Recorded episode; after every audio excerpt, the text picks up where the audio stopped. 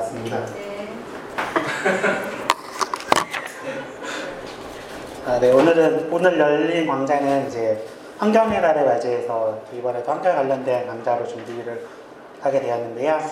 매달 강좌가 끊이지 않고 또 이런 궁금증 채워줄 수 있는 강의들이 매달 있는 것에 대해서 참 감사하게 생각을 하고 있습니다. 오늘 강의해 주실 분은 박희영 강사님이신데요. 아마 보신 분도 있고 같이 읽으실 텐데 작년 6월 저희 환경회 때 이제는 태양과 바람, 생명에너지로라는 대체에너지를 주제로 이제 강의를 해주셨던 분이신데요. 이제 강사님은 저번 주에 오셔서 말씀 전해주신 이진영 박사님께서 계신 그 사무총장으로 계시는 기독교 환경운동연대에서 간사님으로 계시고 계신데요. 작년에 이어서 올해도 이제 왜 그리스도인은 아무거나 먹을까라는 주제로 오늘의 강의를 해주실 건데요. 말씀 것처럼 GMO를 주제로 지난주 책자 다 가르쳤을 텐데 어제 GMO가 어떤 부분이고 또 어떤 부분을 우리가 조심을 해야 되는지 그런 것들에 대해서 좀 강의해 주실 텐데. 불러오실 때 이제 큰 박수로 맞이해 주시면 좋겠습니다.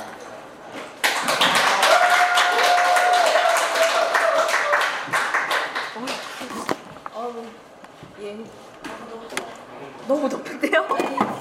아이고. 아, 네. 안녕하세요. 왜 이렇게 높은지 몰랐어요. 오랜만에 왔는데 이렇게 높은 건가? 네, 안녕하세요. 저는 소개받은 기독교 환경운동연대 박희영 간사입니다. 네, 제가 작년 한 넷째 주 정도에 와서 탈핵에 대해서 이야기를 했었어요. 이번에는 이제 꼭 GMO만은 아니고요. 그냥 먹을거리에 대한 이야기를 좀 해보려고 합니다. 제가 시간이 벌써 1년이 흘렀는데 강의하는 실력이 좀 늘었으면 좋겠는데요. 이게 제 소망이고 아마도 실력은 늘지 않았을 거라고 생각이 들어요. 하지만 굉장히 중요한 내용이라서 좀 귀를 기울이고 관심을 기울여주시면 좋을 것 같습니다. 그리고 좋은 강사가 이렇게 짧게 하는 강사라고 하는데 오늘 양이 조금 많아요. 그래서 최대한 노력은 해보겠으나 좀 쉽지 않을 것 같다라는 얘기를 미리 드립니다. 오늘 제 강의 제목이 왜 그리스도인은 아무거나 먹을까입니다. 이렇게 먹는다는 행위하고 그리스도인이라는 정체성이 어떻게 연결되는지 오늘 한번 이야기를 해보려고 합니다. 이 부분은 조금 더 뒤에 가서 다뤄볼 거고요. 그리고 지난주에 이제 환경주의를 지키셨다고 제가 저희 총장님으로부터 얘기 들었는데요. 혹시 주제 기억나시나요?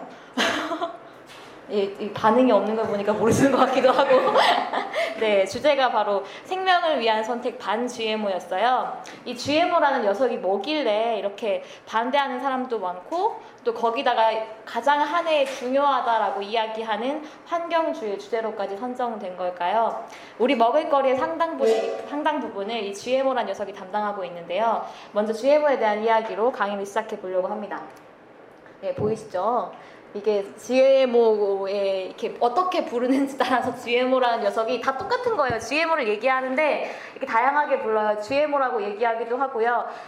약자를 따서 이렇게 얘기하는데 영어는 제가 굳이 읽지는 않겠습니다. 그리고 GMO를 찬성하는 쪽에서는 GMO라고 부르는 걸 이제 해석할 때 유전자 변형 생물체 혹은 유전자 재조합 생명체라고 이야기를 해요. 왜냐하면 이제 반대하는 입장에서 유전자 조작 생물체라고 이야기하는데 이 조작이란 느낌이 어감이 주는 좀 약간 과학시에서 나올 것 같은 그런 느낌 때문에 찬성하는 사람들은 유전자 변형이나 재조합이라고 부르고요. 한살림이나 생협 같은 데서 부르는 건 조작 생명체라고 부르는데 저희는 사실 조작이라고 부르는 입장이고요. 그리고 밑에 보면 LMO라고 이제 새롭게 떠오르는 이름이 있어요. 이거는 정부나 아니면 공식적인 문서에서 나오는 건데 이게 앞에 보면 리빙으로 바뀌었거든요. 그러니까 살아있는, 조금 더 활동력이 있다라고 해야 하나? 그런 느낌을 강조하기 위해서 공식적인 문서에서는 다 LMO로 사용하고 있습니다. 그래서 저희가 만약에 시중에서 물건들을 봤을 때 LMO라고 적혀 있으면 이게 GMO의 다른 이름이라고 보시면 될 겁니다. 자, 이제 어떻게 만들어지는지 한번 볼 건데요. 이게 두 가지 지금 그림이 잘 보이시나요? 네, 이쪽 저한테서 왼쪽이라고 해야 되죠? 이쪽을 제가 방향치라 가지고 잘 모르는데 이 왼쪽에 보시면 이건 전통적인 육종이라고 해서 같은 종 간 교배를 통해서 새로운 조금 더 이렇게 뭐라고 해야 되지? 더 좋은 성능을 만들어낸다고 해야 되나? 이 육종은 사실 GMO는 아니에요. 근데 사람들이 좀 통일벼나 아니면 씨 없는 수박 같은 걸 GMO 아니에요? 라고 물어보시는 분들이 있는데, 이거는 같은 종끼리 결합해서 우성 유전자를 뽑아서 만드는 거라서 GMO는 아니에요. 그래서 뭐 씨 없는 수박이나 통일벼를 가지고 GMO라고 하시면 안 되고요. 그건 육종 방식으로 재배된 거라고 보시면 되고, 진짜 문제는 이제 오른쪽에 있는 GMO 만드는 방식인데요. GMO는 일반적인 감자가 있으면 이 감자에다가 전혀 다른 종의 어떤 유전자를 뽑아서 그걸 실험실에서 만드는 거예요. 근데 이 방법이 이제 뭐 마이크로 총이라고 해서 총을 이용해서 집어넣는다거나, 아니면 미생물에다가 그 유전자를 집어넣어서 다시 그 미생물과 그 감자를 결합해서 만들어진다거나 해서 방식은 다양할 수 있는데, 어쨌든 GMO는 종을 뛰어넘어 어떠한 특수한 부분만을 떼어내서 만들어진다라고 보시면 될 것 같습니다. 자, 그럼 GMO에는 두 가지 성분을 강화한 게 있어요. 첫 번째가 뭐냐면, 여기 보시면 제초제 저항성 GMO라고 되어 있는데요. 이게 뭐냐면, 제가 알기로는 지난주에 이거 가지고 기도하셨다고, 글리포세이트. 예, 이게 제초제 성분인데요. 이 글리포세이트 제초제를 뿌리면 근처에 있는 잡초가 다 죽어요. 근데 이게 많이 뿌려야 잡초를 이렇게 계속 뿌려야지 잡초가 안 자라니까, 계속 뿌리다 보니까 이 제초제 성분이 너무 남은 식물에 많은 거예요. 그래서 이대로는 안 된다, 이걸 사람한테 먹일 수 없다, 그렇기 때문에 이 제초제 성분을 빼서 우리가 GMO를 만들자 해서 만든 게 바로 제초제 저항성 GMO입니다. 이거를 조금 더 설명을 드리면, 이게 제초제를 아무리 많이 뿌려도 보이시죠? 제초제 저항성 GMO는 죽지 않는다라는 건데요. 대표적인 게 바로 그 이름도 유명한 몬산토 회사에서 만든 라운드업 레디콩입니다. 라운드업 레디콩은 라운드업이라는 제초제를 뿌려도 주위의 작물이 다 죽어도 자기는 살아남아요. 그래서 이 라운드업 레디콩을 재배하려면 무조건 라운드업이라는 제초제를 사용해야 되거든요. 그래서 몬산토가 이걸로 어마무시한 돈을 벌었죠. 근데 문제는 이 글리포세이트라는 성분이 2015년 3월에 세계보건기구 WTO에서 발암성 물질 EA 등급으로 선정이 됐어요. 발암 물질인데 이 성분에 대한 저항성을 가진, 더 강한 독성을 가진 이 독한 콩을 과연 우리가 먹는다라는 게 안전할까? 솔직히 저는 조금 의심이 들어요. 그리고 두 번째는 해충 저항성 GMO인데요. 이게 뭐냐면, 그러니까 해충이라고 사실 말하기도 웃겨요, 그렇죠? 곤충인데, 곤충이 날아와서 작물을 자꾸 손상시키니까 이거를 죽이기 위해서 살충제를 계속 뿌리다 보니까 또 이거를 소비자들이 안 사잖아요. 그렇기 때문에 BT라고 해서 바실리우스 투린지엔시스 균이라는 이 균을 삽입해서 식물이 직접 살충 성분을 내서 곤충이 다가오지 않도록 만드는 게 바로 해충 저항성 GMO인데요. 근데 여러분 생각해 보세요. 곤충이 다가오지 않기 위해서 독성을 내는 물질을 과연 사람이 먹는다라는 게 과연 말이 되는 걸까요? 근데 이거의 대표적인 게 바로 GM 옥수수하고 GM 모카입니다. 우리가 GM 옥수수 굉장히 많이 소비하고 있거든요. 그래서 이거에 대한 고민도 좀 필요하지 않을까 싶어요. 자, 이제 세계적으로 GMO가 얼마나 재배되는지, 제가 이거 자료 막 뒤진다고 굉장히 힘들었는데, 이게 지금 2015년 말 기준이죠. 가장 최근 자료인데요. 이 GMO가 세계적으로 얼마나 재배되고 있는지 좀 보시면 좋은데, 가장 대표적인 GMO 작물이 콩이랑 목화, 옥수수, 유채, 카놀라유, 그리고 알팔파하고 사탕무 같은 게 있는데요. 콩 같은 경우는 여기 전체 면적이랑 GMO 재배 면적 보시면 아시겠지만 거의 83%가 지금, 그러니까 전 세계 돌아다니는 콩 중에 83%가 다 GMO인 거예요. 그리고 밑에 보시면 목화는 75%, 옥수수는 29%, 카놀라는 24%가 GMO입니다. 토종 콩이나 목화는 점점 없어지고, 이제 GMO 콩과 목화가 세계를 지배하고 있다는 사실이 이 표를 보면 보이실 거예요. 전 좀 조사하면서 약간 정말 무서운 GMO로구나 라는 생각이 좀 들었어요. 이제 국가별로 한번 GMO 재배를 어떻게 하고 있는지 보실 수 있는데요. 여기 보시면 미국이 역시 GMO의 선진국답게 가장 많은 양을 재배하고 있다고 보시면 되고요. 미국의 경우에는 옥수수, 콩, 목화, 사탕무, 카놀라라는 전체 농작물 거의 대부분을 재배하고 있어요. 왜냐하면 몬산토나 카길이나 가장 유명한 GMO 종자를 갖고 있는 회사들이 거의 다 미국이고 한 군데 신젠타가 영국이거든요. 그래서 미국에 전부 다 실험이든 뭐든 다 하고 있기 때문에 미국이 가장 많다고 보시면 되고요. 그 여기 또 보시면 뭐 아르헨티나라던가 브라질, 아이고 이렇게 쭉쭉쭉 나라가 있는데요. 엄청 많이 재배하죠. 네. 보시면 2015년 말 기준으로 GMO를 재배하고 있는 곳은 총 28개국이고 총 면적은 1억 7,970만 헥타르입니다. 사실 감이 잘 안 오죠. 저도 보면서 이게 과연 얼마나 넓을까를 좀 잘 모르겠더라고요. 근데 안타까운 건 점점 선진국은 사실 GMO 재배를 안 하려고 해요. 왜냐하면 땅이 더러워지고 오염되니까. 근데 베트남처럼 동남아시아 국가들이 늘어나고 있어요. GMO 재배하는. 왜냐하면 이제 몬산토가 처음에 싸게 종자를 주고 제초 때도 좀 많이 주고 이렇게 해서 계속 재배를 하게 하거든요. 근데 한 번 그렇게 한 데는 다시 원래 콩으로 못 돌아와요. 그렇게 계속 악순환을 바탕으로 하면서 이 동남아시아나 좀 못 사는 그런 제3세계가 점점 GM으로 물들고 있다라는 굉장히 슬픈 이야기입니다. 자, 이거 다음 보시면 이게 유전자 조작 작물 연도별 재배 면적인데요. 자료가 굉장히 많아가지고 사실 저한테 잘 안 보이는데 이거 그냥 쭉 보시면 돼요. 제가 참고하시라고 이걸 자료를 넣어드렸는데 보시면 점점점 늘고 있긴 해요. GM을 재배하는 게. 그래서 보시면 되고요. 자, 이게 중요한데 세계 전체 재배 면적에서 GM 작물이 차지하는 비중이 콩이 89%, 옥수수가 29%, 카놀라가 24%, 면화가 75%입니다. 그렇다면 이 정말 콩 같은 경우에는 거의 다 GMO인데 이게 다 어디로 가는 걸까요? 혹시 시중에서 GMO라고 적혀있는 거 보신 적 있으세요? 그럼 되게 행운하세요. 정말 어쩌다 얻어 걸린 걸 텐데 거의 없거든요. 특히나 이제 신선식품 같은 경우에는 GMO라고 표기된 식품이 아마 아예 없으실 거고 가공식품 구매하실 때 이제 성분표 보시면 거기에 GMO라고 적혀있는 글자에 찾으시기도 아마 거의 없었을 거예요. 저도 시중에서 한 개 정도밖에 못 봤던 것 같아요. 맨날 뒤져봐도. 그게 그 칼로리바 있잖아요. 칼로리바 하나가 이렇게 GMO 작물 뭐 하나 적혀있는 게 있긴 하더라고요. 저도 봤는데 그거 말고는 아마 GMO 표시가 거의 안 돼 있을 거예요. 근데 왜 이렇게 표시를 하지 않는 걸까? 그거에 대한 얘기를 조금 해볼게요. 이제 국내 GMO 현황에 대해서 얘기해 볼 건데요. 이게 먼저 GMO 수입 과정을 한번 얘기해 드리겠습니다. GM 작물이 우리나라에 처음 들어오려고 하면 일단 승인을 받아야 돼요. 이게 두 가지로 나뉘는데 하나는 식용이고 하나는 사료용이에요. 근데 사료용은 뭐 저희가 사실은 거의 추적이 불가능하고 식용도 그렇긴 하지만 일단 그냥 순서를 말씀드리면 식용 GMO 같은 경우에는 안정성에 대한 평가를 받아야 돼요. 왜냐하면 사람이 직접 먹는 거기 때문에 과연 사람이 먹어도 안전한가에 대한 평가를 받아야 되는데요. 이 평가를 하는 기관이 이제 주무관청이라고 하는데 이게 바로 식약청이에요. 식품안전의료청. 지금 식약청에서 식용 GMO들 전부를 승인을 내고 있는데요.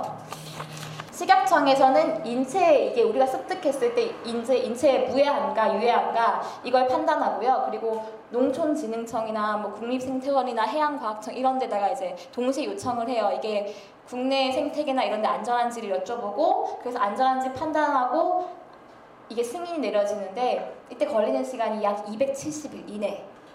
그러니까 되게 짧은 시간에 하죠. 근데 사료용 같은 경우에도 주무관청은 농촌진흥청이지만 동일하게 식품의료청이나 뭐 국립생태원 같은 다른 데 다 이렇게 요청을 해서 내용을 받아보게 되는데 날짜는 동일하게 270일 이내에 승인이 납니다.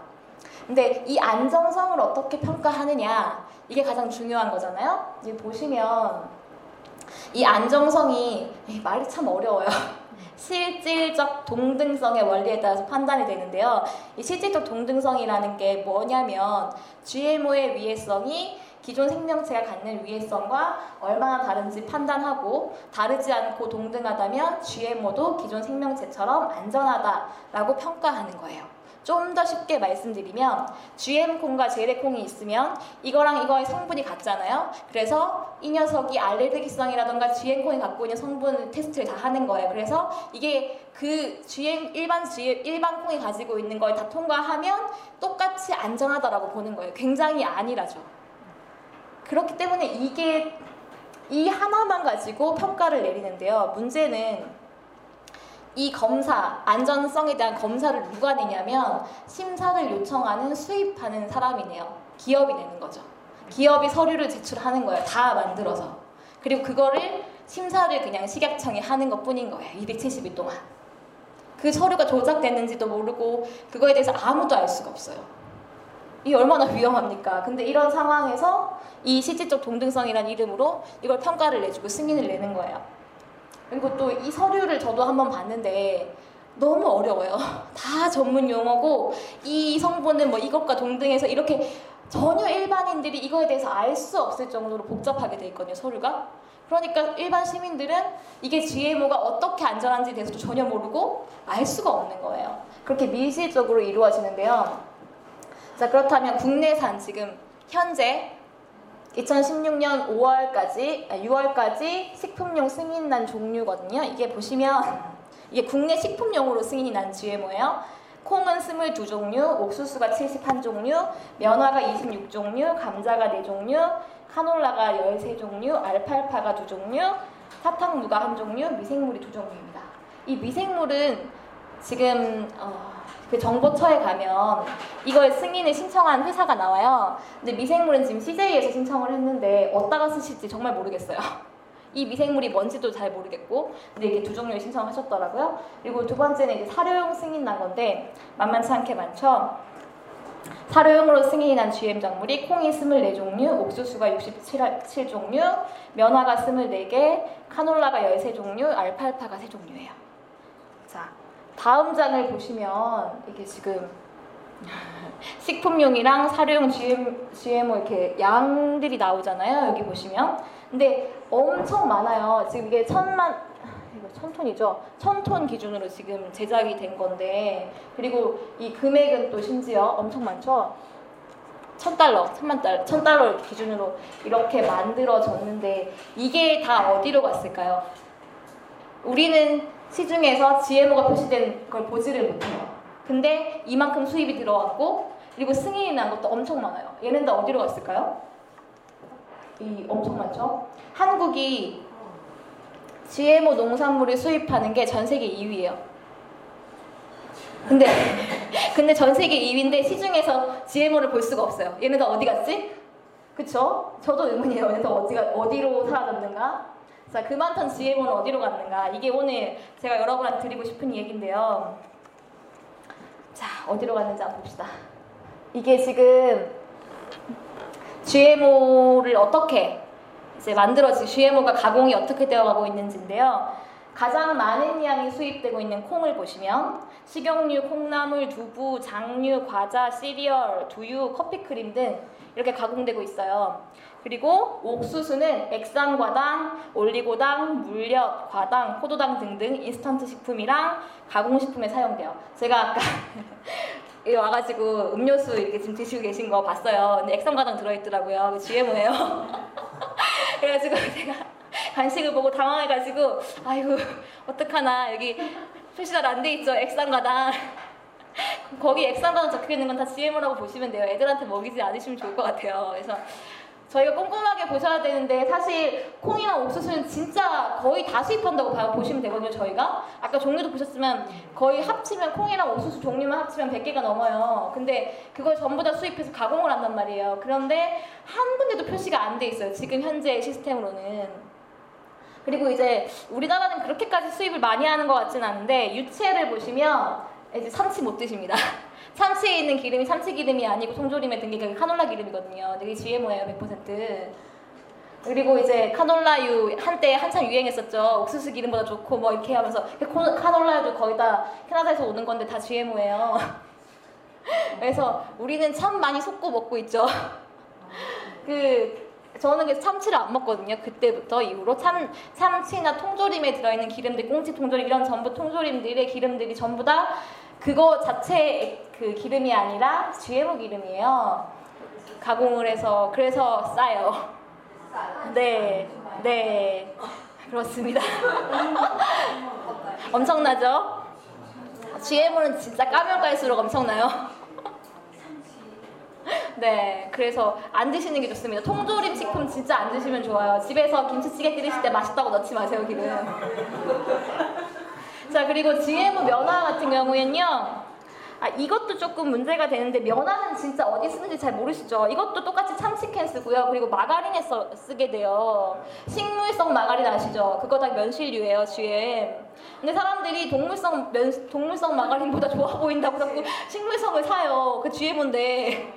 그래서 조금 면실류가 제일 사람들이 잘 몰라요. 이게 수입이 되는지도 모르고, 어디 쓰는지도 모르고. 근데 보시면 아시겠지만, 면실류라는 이름으로 되어 있는 과자나 이런 데 보시면 적혀 있을 거예요. 면실류라고. 그게 다 GMO예요. GM 면화를 이제 가공해서 만드는 건데요. 근데 얘네가 왜 표시가 안 될까? 이게 궁금하지 않으세요? 이렇게 수입을 많이 하고 전 세계 2위에다가 이렇게 많은 걸 만드는데 왜 표시가 안 될까?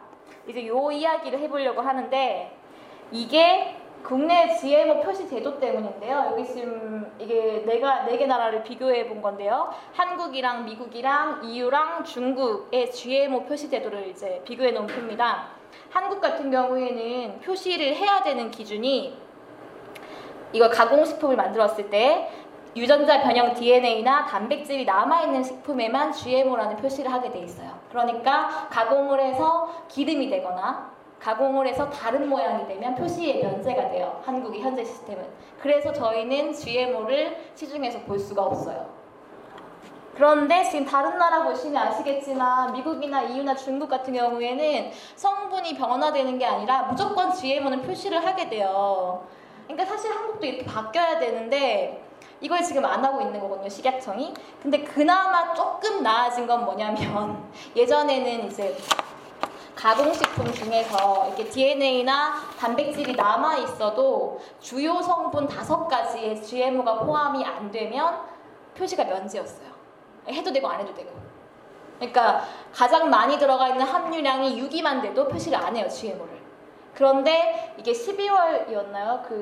지금 시행령이 바뀌어가지고 이제는 단백질 성분 남아있으면 무조건 표시를 하긴 하는데, 그럼에도 불구하고 지금 현재 시중에 나와 있는 건 아직까지 법 적용에서 면제돼서 안 나오고 있죠.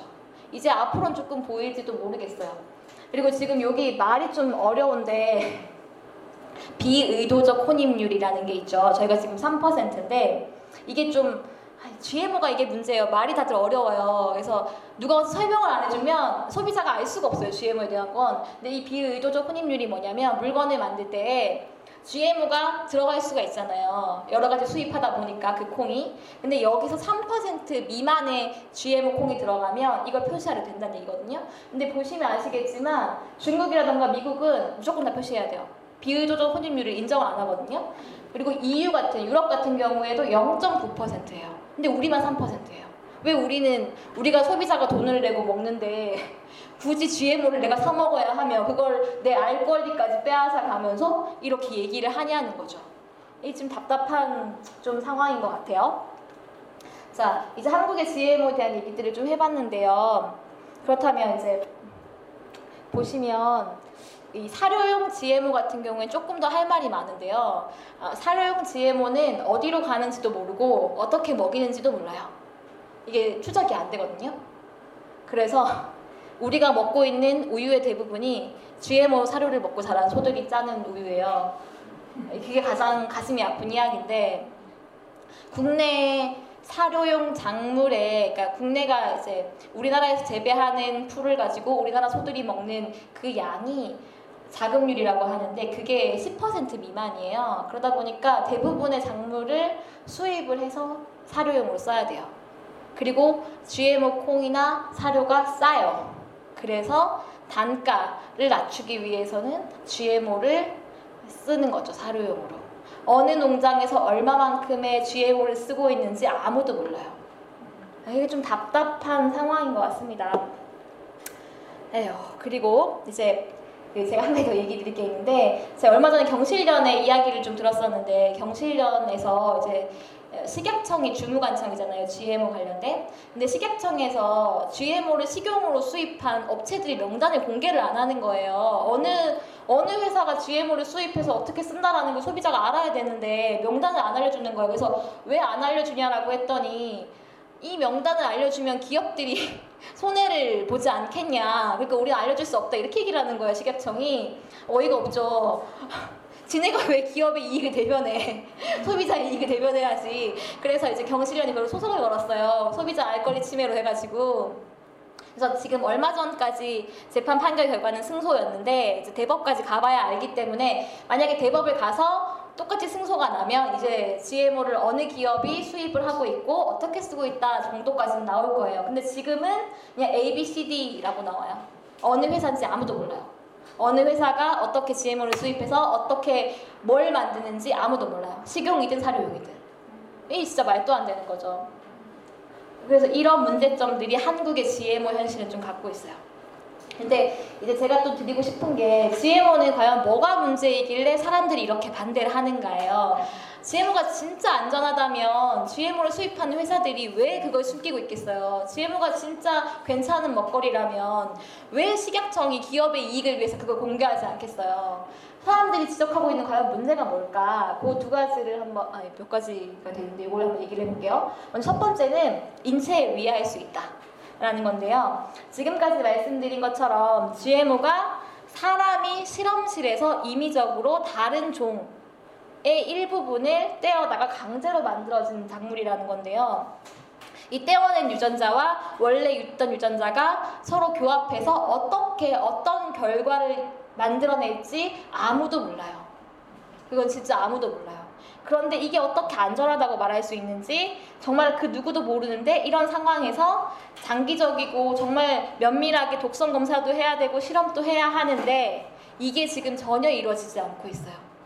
GMO 심사를 할 때 270이라고 말씀드렸잖아요. 그때 동물 실험을 거의 다 해서 이제 그 알레르기성 반응이나 이런 것들을 내는데, 한 기간에 보면 3개월, 길어야 6개월이에요. 동물 실험을 한 그 데이터가. 근데 6개월 GM은 콩 먹었다고 뭐가 그렇게 크게 막 드러나겠어요. 솔직히 말해서 한 1년을 먹이거나 3년을 먹이거나 이런 식의 장기적인 복용을 했을 때 얘가 어떻게 될지를 봐야 되는데, 그런 실험을 한 역사가 없어요. GMO 승인을 원하는 사람들 입장에서. 그러니까 당연히 이게 얼마나 안전한지 알 수가 없는 거죠. 그리고 여기 제가 지금 두 가지 그 실험에 대한 얘기를 할 건데요. 이제 영국의 푸스타이 박사라는 분이 있었는데, 이분이 GMO 감자를 가지고 한번 실험을 했어요. 그런데 해보니까 이게 암을 발생시킬 수 있겠다, GMO 감자를 계속 먹으면. 이런 결과를 발표했어요. 그 TV 프로그램에 가서 이제 논문을 발표한 게 아니라 가서 이 얘기를 했는데, 그러면서 이제 소비자들이 이거에 대한 불매 운동을 막 벌이기 시작했죠. 암을 발생하는 먹거리를 어떻게 먹냐. 그래서 그랬는데, 이거를 하고 얼마 뒤에 이 푸스타이 박사가 자기 연구실에서 쫓겨났어요. 그리고 본인의 논문은 이제 그 학술지에 실지도 못했어요. 그러니까 그만큼. 그리고 영국에서 이게 있었는데, 영국에서 공개적으로 GMO 안전하다고 과학자들이 선언까지 했었어요. 그리고 또 두 번째 실험은 뭐였냐면, 이름도 어려워요. 질 에리크 세랄리니 교수라고, 이 사람 미국의 교수였는데, 이분이 자기 연구진하고 같이 GMO 옥수수와 제초제에 대한 실험을 같이 했어요. 사실은 거의 다 이 GM 작물에 대한 실험만 하는데, 이분 좀 특이하게 제초제가 얼마나 인간한테 나쁜가까지 같이 실험을 했었거든요. 근데 이분이 장기간 제초제와 옥수수를 쥐한테 먹였는데, 이 경우에 쥐의 내장이 비대해진 거예요, 결과상. 그래서 이런 이야기들을 밝혔는데, 똑같이 실험실에서 쫓겨나시고 이 연구 결과가 틀렸다고 사장이 됐어요. 그러니까 이게 저희가 흔히 마피아라고 얘기를 하죠. 이런 부분에 대해서 제가 핵을 가장 요즘 열심히 일하고 있는데, 핵도 사실 마피아들이 있어요. 이게 원자력 공학과 기술 가진 그 교수들이랑 한수원이라고 한국수력에너지원 이쪽이랑 같이 이제 결탁을 열심히 하셔가지고, 전문가의 영역이다, 너희는 아무것도 모른다, 우리가 다 알고 있다, 이건 안전하다, 이렇게 우기면서 이렇게 만들어가는 커넥션이 있거든요. 근데 똑같이 GMO도 그래요. 몬산토가 가장 큰 회사인데, 몬산토가 농업이랑 유전자 관련된 학과에 어마무시하게 장학금을 지원을 해요. 그래서 한 해에 진짜 수도 없이 많은 몬산토 장학생들이 나와요.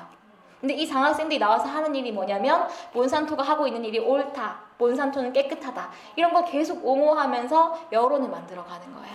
그래서 GMO가 나쁘다라는 결과를 가진 교수들을 깎아내리고 그렇지 않다라고 반박하는 역할들을 하는 거죠. 그러니까 소비자들은, 아니 이게 분명히 나쁜 것 같은데 과학적으로 입증이 안 되니까, 입증을 할 수가 없게 만드니까 뭐 말을 할 수가 없는 거예요.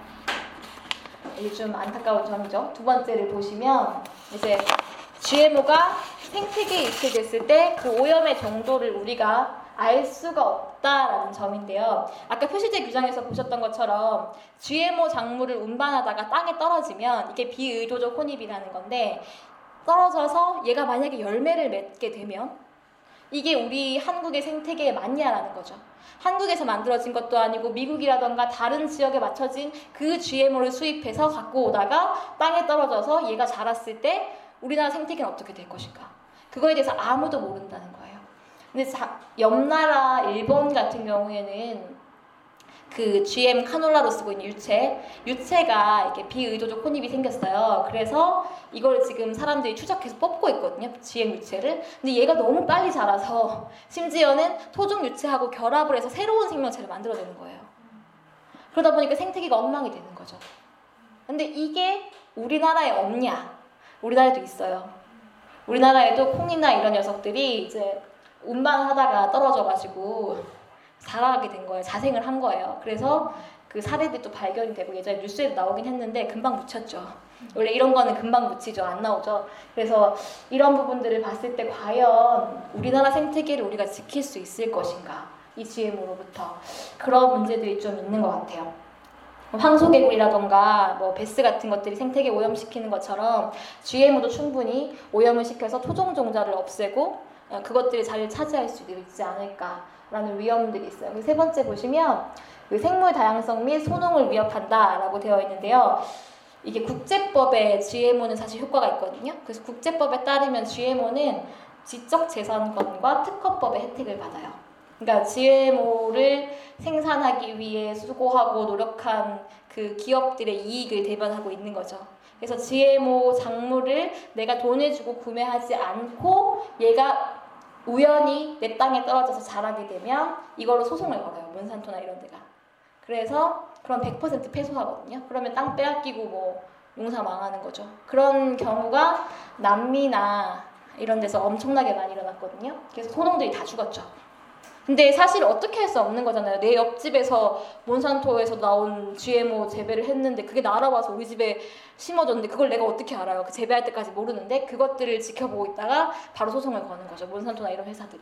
그래서 소농들을 다 죽였다라는 문제가 있고요.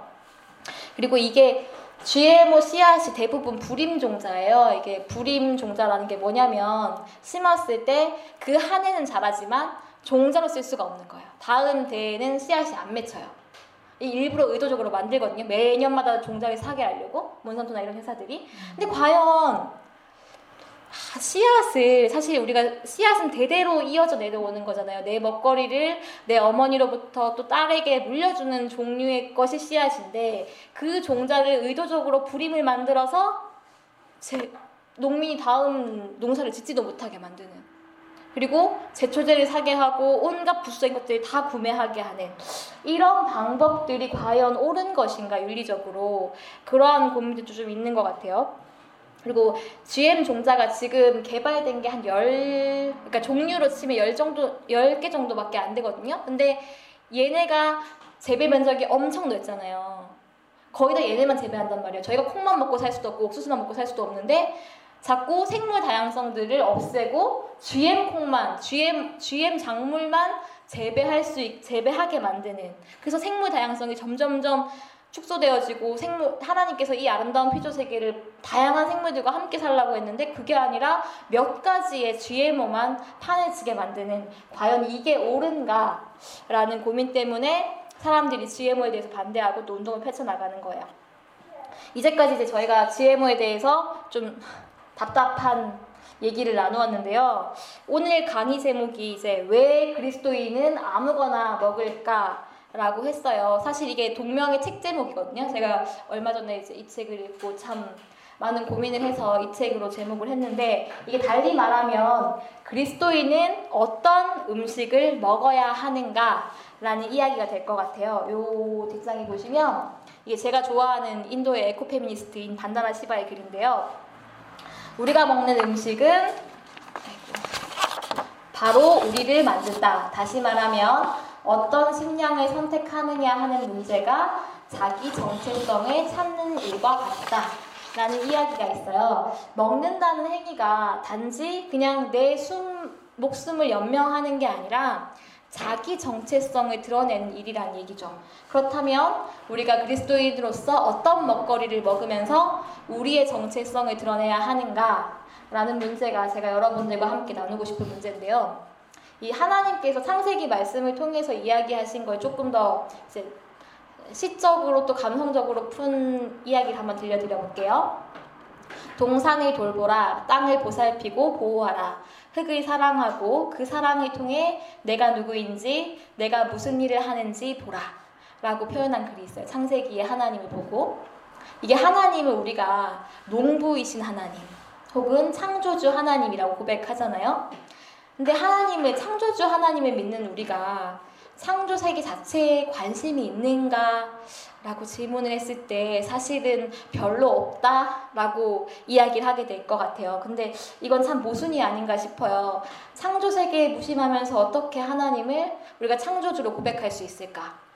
우리는 하나님이 창조하신 세계에서 이 하나님의 은혜를 입고 살아가는데요, 우리가 먹는 먹거리가 하늘에서 떨어지거나 아니면 슈퍼마켓에서 생산되는 게 아니잖아요. 근데 현재를 살아가는 우리의 머릿속에 먹거리는 슈퍼마켓에 예쁘게 포장돼서 팔리길 기다리고 있는 식품이나 아니면 가공되어서 손쉽게 먹을 수 있는 가공식품을 떠올리게 돼요. 우리는 우리가 매일 먹는 음식이 어디서 어떻게 생겨나는지 별로 관심이 없어요. 그게 하나도 중요하지 않다라고 말을 하거든요. 제일 처음 GMO가 만들어진 거는 토마토였어요. 근데 이게 농부의 이익을 위해서 만들어졌어요. 더 오래 썩지 않는 토마토를 만들어서 더 멀리까지 보내서 더 많은 이익을 얻기 위해서 GMO 토마토를 만들었거든요. 거기다가 소비자는 GMO 식품을 통해서 더 싸게 음식을 먹기 위해서 이 욕심과 욕심이 만나서 GMO라는 정말 말도 안 되는 식품이, 생명체가 만들어졌어요. 우리는 우리 먹을거리에 대한 책임을 이제 져야 될 때가 아닌가 싶습니다. 우리가 먹는 먹을거리는 수많은 농부와 노동자들이 정당한 대가를 받지 못하고 착취당하고 만들어진 거예요. 우리가 먹는 먹거리를 위해서, 특히 GMO를 위해서 수많은 동물들이 지금 실험실에서 고통받고 있어요. 땅과 물이 점점 오염돼가고 제초제와 화학비료로 모든 게 망가져가고 있어요. 이러한 때 하나님이 만드신 모든 세계가 우리의 욕심과 우리의 잘못된 선택으로 인해서 파괴되어 가고 있는 이때 우리가 어떻게 해야 할까요? 우리는 그리스도인으로서 어떤 먹거리를 먹어야 할까요? 모두가 농사 지으러 갈 수는 없잖아요. 모두가 막 자기 앞에 텃밭 만들고 귀농하셔가지고 농사 지으실 수는 없잖아요. 사실 그건 현실적인 얘기는 아닌 것 같아요. 많은 분들이 대안으로 소농을 얘기를 하고 가족농의 이야기를 하고 내 먹거리는 내가 생산하자라고 말을 하지만 그건 사실 제가 봤을 때 현실적인 답은 아닌 것 같아요. 그리고 어떻게 우리가 우리의 일거리를 다 내팽개치고 농사를 지을 수는 없는 거잖아요. 그렇다면 우리가 어떻게 해야 할까? 근데 우리가 선택할 수 있는 지점들이 있어요. 우리가 멀리서 온 음식들이 아니라 내 지역에서 생산된 음식을 먹고 지역에 농사 짓는 분들하고 계약을 해서 그분한테 대가를 주고 정당하게 먹거리를 구입하는 것, 그리고 육류를 줄이고 채식을 사랑하는 것, 이런 식의 노력을 하면서 우리는 우리의 정체성을 드러내고 우리의 먹거리를 선택할 수 있지 않을까라는 생각이 들어요. 제가 지금 굉장히 요즘에 좀 탐독하고 있는 책 중에 하나인데, 슬로이즈 뷰티풀이라고 일본 작가가 쓴 책이 있는데, 이 책을 보면 입으로 들어가는 음식물을 통해서 자신과 세계와의 관계를 천천히 재정립하는 것이다. 자신과 친구, 자신과 가족, 자신과 사회, 자신과 자연, 그리고 자신과 지구 전체와 관계를 말이다 라고 되어 있어요. 내 입의 먹거리가 나와 세계와의 관계를 재정립한다는 이야기인데, 저는 여기에 자기와 하나님의 관계까지도 정립이 된다라고 말씀드리고 싶어요. 날마다 주어지는 먹거리를 통해서 얼마나 많은 도움이, 또 사랑이, 희생이 나를 살게 하는지 느끼고 경험했으면 좋겠어요. 그리고 가공되어지고 기업의 이익을 대변하는 음식이 아니라 지구를 사랑하고 하나님을 사랑하는 먹거리를 좀 음미하셨으면 좋겠어요. 시간 맞춰서 아무거나 먹겠다 혹은 오늘 하루를 때우겠다 라는 그런 게 아니라 먹는 그 시간 자체를 내 입에 들어가는 그 먹거리 하나하나를 생각하고 감사하실 수 있었으면 좋겠어요. 우리가 경험하는 이 모든 세계가 사실 자원이나 물건이 아니잖아요. 근데 우리는 이 세계를 좀 물건으로 취급하는 것 같아요. 내가 착취하는 것, 내가 빼앗아도 괜찮은 것, 이건 다시 나아질 거야 라는 그런 희망들을, 너무 지나친 긍정들을 우리 안에 가지고 있다는 생각이 있는데, 사실 이 모든 세계는 살아있는 생명이라는 그 사실들을 좀 기억했으면 좋겠습니다. 엄청 빨리 얘기했던 것 같아요. 자, 부족한 강의에도 귀 기울여주셔서 감사하고요. 제가 아직 배우고 있어서 잘 모르지만 여러분께서 질문하시면 열심히 답해드리겠습니다. 그리고 오늘 이 시간이 좀 도움이 되었으면 좋겠습니다. 감사합니다.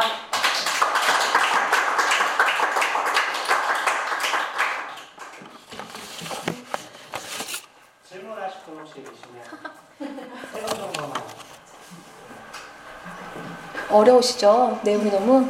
제가 하나 질문. 네. 시험관에서 반대하는 부분들이 찬성하는 의견은 어떤 의견? 찬성하시는 부분은 거의 다 첫 번째 얘기하시는 게, 현재 인구가 너무 늘었다. 우리는 식량 부족의 시대다. 그래서 GMO를 통해서 식량을 늘려야 된다. 라고 얘기를 하는데, 근데 문제는 지금 GMO가 재배된 지가 10년이 넘었단 말이에요.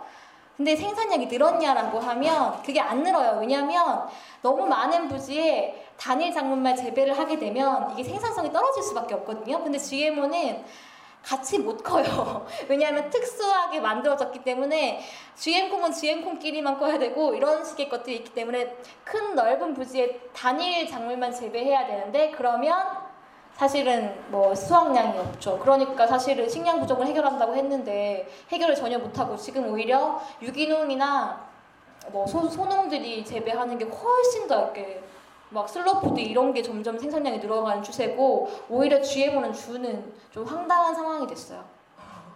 네, 근데 거의 뭐 찬성하시는 분들 얘기하는 건 식량 부족 해결이라고 보시면 됩니다. 그들은 그런 문제성에 대해서는 어떤 거요? 그러니까 지금 GM의 문제성이 있다고 하잖아요. 네. 찬성하시는 분들도 그 문제성에 대해서는 그쵸, 듣고 있죠. 근데 이게 안 이렇게 인체에 위험하지 않냐라고 말을 하면 아직 밝혀진 바가 없다. 왜냐하면 이제 조금 더 전문적인 얘기인데, GMO의 위해성을 판단하는 기준에는 독성 물질 부분이 들어가는데 현재까지 밝혀진 독성 물질만 해당이 돼요. 그러니까 사실 옥시 같은 경우에도 살균제가 이렇게 위험한지 몰랐잖아요. 그러니까 그런 식이 되면 GMO도 안 위험한 거예요. 왜냐하면 현재 이 물질이 독성이 있다고 밝혀지지 않았으니까. 이게 되게 웃긴 건데 과학이라는 시스템이 약간 그래요. 보면 아직 밝혀지지 않은 거에 대해서는 안전하다, 불안전하다라고 말할 수 없기 때문에 이건 안전한 거다라고 이렇게 뭉뚱그려서 뭉치는 지점들이 있거든요. 근데 옥시도 그렇고 GMO도 그렇고 핵 문제도 그렇고 거의 그런 식의 과학 논리에 갇혀 있으면, 이게 사실 소비자는 당장 내가 먹어야 되는데 이거에 대해서 그런 부분들이 있고요. 그리고 생물 다양성이나 이런 부분은 그런 답변들을 하지 않고 있고요. 그리고 생태계, 뭐 오염 이런 부분도 사실 그렇게 신경을 쓰진 않는 것 같습니다. 거의 다 이제 인체에 무해하다라는 식의 것들로 계속 얘기가 가고 있죠. 지금 GMO 벼도 제대로 있다는 얘기가 들리는데. 네, 그거는 연구용이라고 지금. 근데 그건 국산이에요, 사실은. 농촌진흥청에서 하시거든요. 사실 진짜 웃긴데 농촌진흥청에 LMO과가 있어요. 그러니까 GMO죠. GMO과가 있는데 그분들 중에 한 분이 그렇게 GMO를 재배하고 싶어 하세요. 네. 왜냐하면 이제 과학기술적인 욕구죠. 세계적으로 GMO를 재배하는데 우리도 그 기술을 따라가야 되지 않겠냐라고 그분 얘기를 하세요. 그러면서 GM별을 재배해서 화장품에도 쓰고, 그리고 이게 당뇨 환자를 위한 벼라고 해가지고 이제 특수하게 만드는 벼라고 얘기를 하거든요. 그래서 당뇨 환자를 위한 의료용 벼다. 근데 의료용 과연 GMO를 먹어야 할지는 솔직히 잘 모르겠는데, 그래서 전북 완주에서 지금 시험 재배 중입니다. 근데 승인이 나려고 하면 이게 좀 시간이 걸려요. 왜냐하면 개발을 하고 연구 실험을 하고, 이게 실험실에서 한번 실험을 했다가 그 다음에 밖에 논에서 실험을 한번 해서 완전하게 실험이 가능하다라는 게 보여야 재배가 그때부터 가능해지는데, 지금 현재로서는 연구용 밖에서 재배하는 것까지는 왔어요. 근데 지금 농민들이 전북에서 들어눕고 난리가 났거든요. 그것 때문에 GM벼 때문에. 우리는 이렇게 할 수 없다라고 얘기인데, 근데 정부 시책은 사실 일반 시민들이 맞기엔 확실히 무리가 좀 많이 있는 것 같아요. 그래서 계속 반대 시인하고 있는데 아직 뿌리진 않았어요. 이제 곧 뿌리긴 할 텐데 네, 뭐를 이제 아마 모내기를 하셔야 할 텐데 지금 못 하고 있어요. 농민들이 맨날 가서 누워 있고 막 그러셔가지고 네, 지금 그런 상황입니다. 그래서 제주에서도 한번 GM 잔디를 개발하셨다가 이제 그 잔디 엄청나게 골프장에 막 치시잖아요. 그거 때문에 이제 제초제 저항성 GM 잔디를 개발하셨다가 대학교에서 개발하셨거든요. 근데 승인을 요청을 하셨다가 아마 안 됐던 걸로 제가 기억하고 있습니다.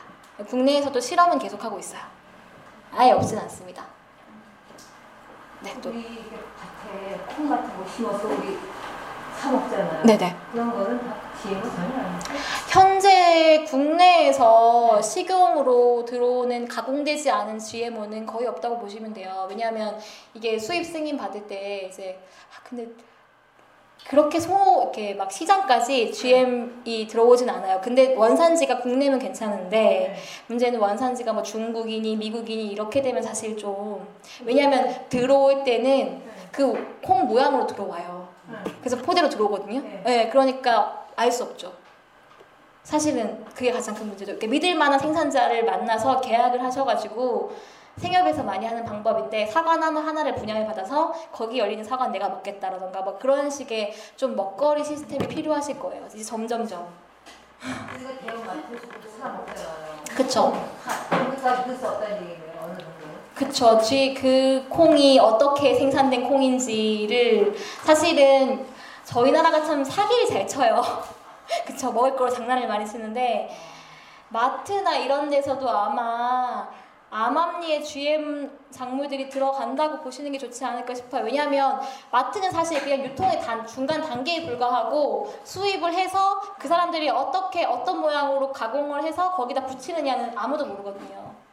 그리고 심지어는 서류로 그냥 왔다 갔다 하는 거 서류 조작이 굉장히 많아요. 그 경실련이나 이런 데서 조사한 거 보면 막 사기도 엄청 많이 쳐요. GMO 가지고.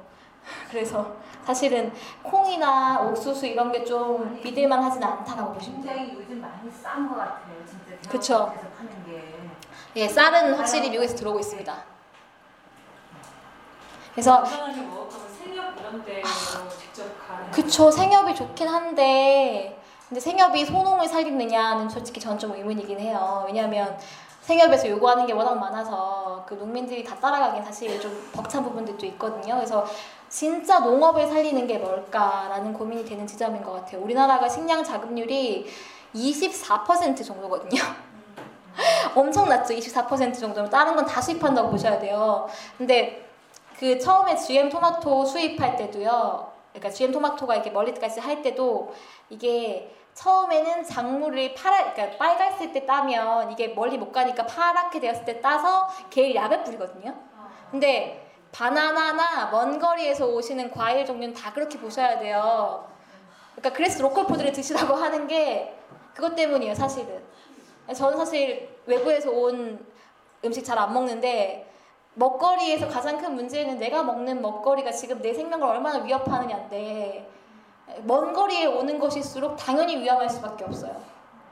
고기 문제도 사실 그래요. 저희가 지금 GM 사료의 성장 촉진제를 맞은 고기들을 먹고 있잖아요. 닭이 며칠 만에 유통되시는지 아시죠? 거의 30일, 막 길어야 40일 만에 다 도축되거든요. 근데 닭 수명이 몇 년인지 아무도 몰라요, 요즘엔. 얘가 얼마나 살 수 있는지, 퇴계가 언제까지인지를 아무도 모르는데 그리고 소나 돼지 같은 소는 조금 더 특별하긴 한데 돼지 같은 경우에도 거의 60일에서 180일 사이에서 다 죽어요. 그리고 수컷 돼지 같은 경우에는 강제 거세당하거든요. 냄새 난다고 고기에. 소비자들이 원하지 않으니까 강제로 거세를 해요. 그런 식의 계속된 동물들을 우리가 학대하면서 지금 육류를 먹고 있는 거죠. 근데 그 육류도 GMO 사료를 먹고 성장 촉진제를 맞아서 엉망이 된 고기를 우리가 섭취를 하고 있는 거죠. 우리 기독교인이 가장 현명하게 먹거리에 그런 아예 걸리는 거죠. 근데 일단 GMO 같은 경우에는 사실은 안 들어오게 하는 게 제일 좋은 건데 그건 사실 불가능한 거고, 그래서 원산지 꼼꼼하게 보시고 가공식품을 안 드시는 게 정말 힘든 얘기인 건 아는데 가공식품이 제일 GMO 범벅이거든요. 그래서 가공식품을 안 드시는 게 제일 좋아요. 가공식품을 보시면 기본적으로 오래 보관하기 위해서 당연히 방부제랑 GMO 덩어리고, 그리고 참치 캔 이런 거 아까 보셨겠지만 카놀라유 다 GMO인데 그거 계속 기름 좋다고 드시고 이러시면 저희 빨리 죽죠. 그래서 가공식품을 멀리 하시고 네, 제철 음식 먹으시는 게 제일 좋죠. 그러면 이 GMO의 문제점만 얘기하는 것이 아니라 GMO를 차단할 수 있는 어떤 대안은 없어요? 그거는 이제 정부나 이런 데서 노력을 해야 되는데 저희 정부는 노력할 의지가 없는 것 같고, 생산을 하시려고 하시니 사실 유럽 같은 경우에는 GM 작물을 못 키워요. 못 키우고 수입도 안 돼요. 사료용 빼고는. 근데 웃긴 건 걔네가 다른 제3세계에 GMO를 퍼뜨린다는 게 웃긴 거죠. 지들은 안 먹으면서. 네. 그러니까 나쁜 건 알아요. 안 먹자고 다들. 근데 돈은 벌고 싶고, 그러니까 나 말고 다른 사람한테 먹여야지 이런 거죠. 그러니까 우리가 실험적이 됐었습니다. 네. 우리는 세계 2위. 그게 이 세계 2위라는 것도 GMO를 재배하지 않는 국가는 거의 다 사실 안 먹어요. GMO 수입해서 굳이. 근데 우리나라는 특별하게도 수입도 하시고 먹기도 하고 해요. 네. 모르니까 먹고 있는 건데 사실은 국민들의 알 권리가 있고, 그쵸. 지금 소송하고 있고. 이렇게 알려줄 수 있는 대안은 없냐는 거죠. 그 GMO 표시제 지금 실행 때문에 지금 시민단체가 많이 싸우고 있어요. 저희도 얘기하고 있고, GMO 완전 표시제가 되면 소비자의 알 권리가 확실히 지겠죠. 왜냐하면 모든 GMO는 다 GMO라고 표시가 되어야 되는 게 정답인데 지금 그게 안 되고 있으니까. 가공식품일지라도 GMO라는 표시를 하면 사람들은 안 먹어요. 다 들어서 알아요. GMO가 나쁜 건 다 알아요. 다만 몰라서 못 먹는 거니까. 네, 그러니까 돈이 없는 경우도 있고요. 그쵸, 카놀라유 진짜 많이 먹었죠. 진짜 안타까운 얘기인데요. 네. 네.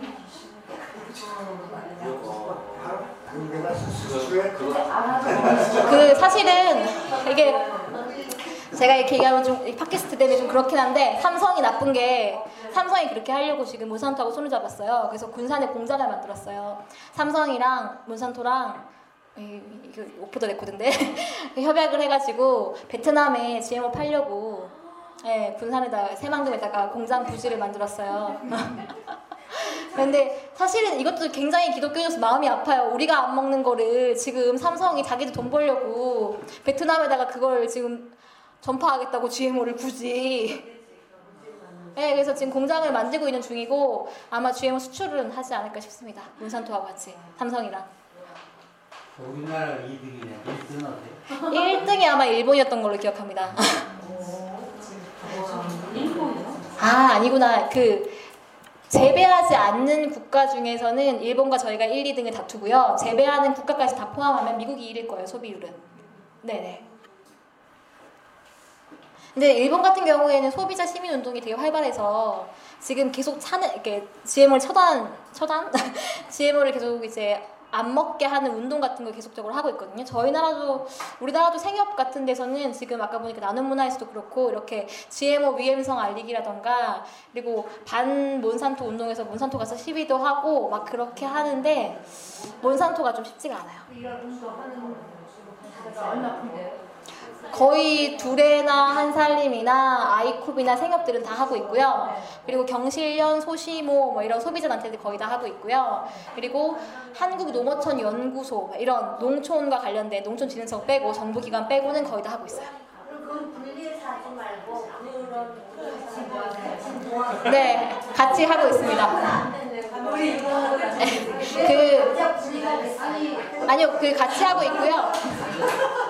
잠깐만, 그쪽은 그거는 우리가 이야기하는 거고, 그게 그러니까 제가 보기에는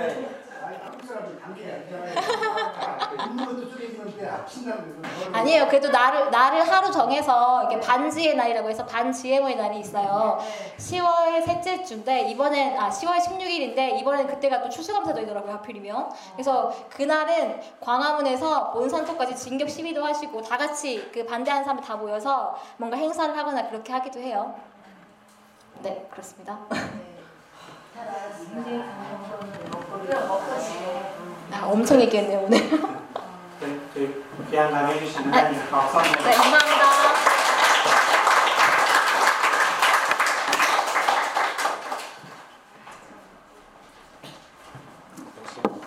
벚꽃이 하는 어머니들의 그 느낌 인상적이었습니다. 네, 1시간 동안 이게 열심히 강의해 주셔서 너무 감사드리고요. 오늘 강의를 통해서 참 제가 한 낚시 먹는 건데 먹는 걸 좀 조금 더 신경 쓰면서 광고 하나 먹지 말아야겠다 그런 생각도 하고, 또 이제 혼자 가게 될 경진이가 이제 가공식품을 따라먹고 먹는 걸 한다고 들었는데 심심한 위로의 말씀을 드리겠습니다. 네, 그래서 말씀드린 것처럼 GMO에 대한 그 저희 책자 지난번에 나눠드린 것처럼 이런 것들 주위 분들에게 좀 널리 알려주시고, 또 더 아까 목사 말씀드린 것처럼 더 준비했으니까 가져가셔서 주변 분들에게 좀 네, 알려주시면 더 좋을 것 같아요. 그래서 오늘 좀 배운 것들 좀 각 가정에서 돌아가셔서 좀 실천할 수 있는 저희가 될 수 있도록 네, 하면 좋겠습니다. 그래서 오랜 시간 강의해주신 강사님께 감사를 드리고, 또 같이 들어주신 성도님께도 다 같이 감사의 박수를 드리면서 6월에 강사를 마치도록 하겠습니다.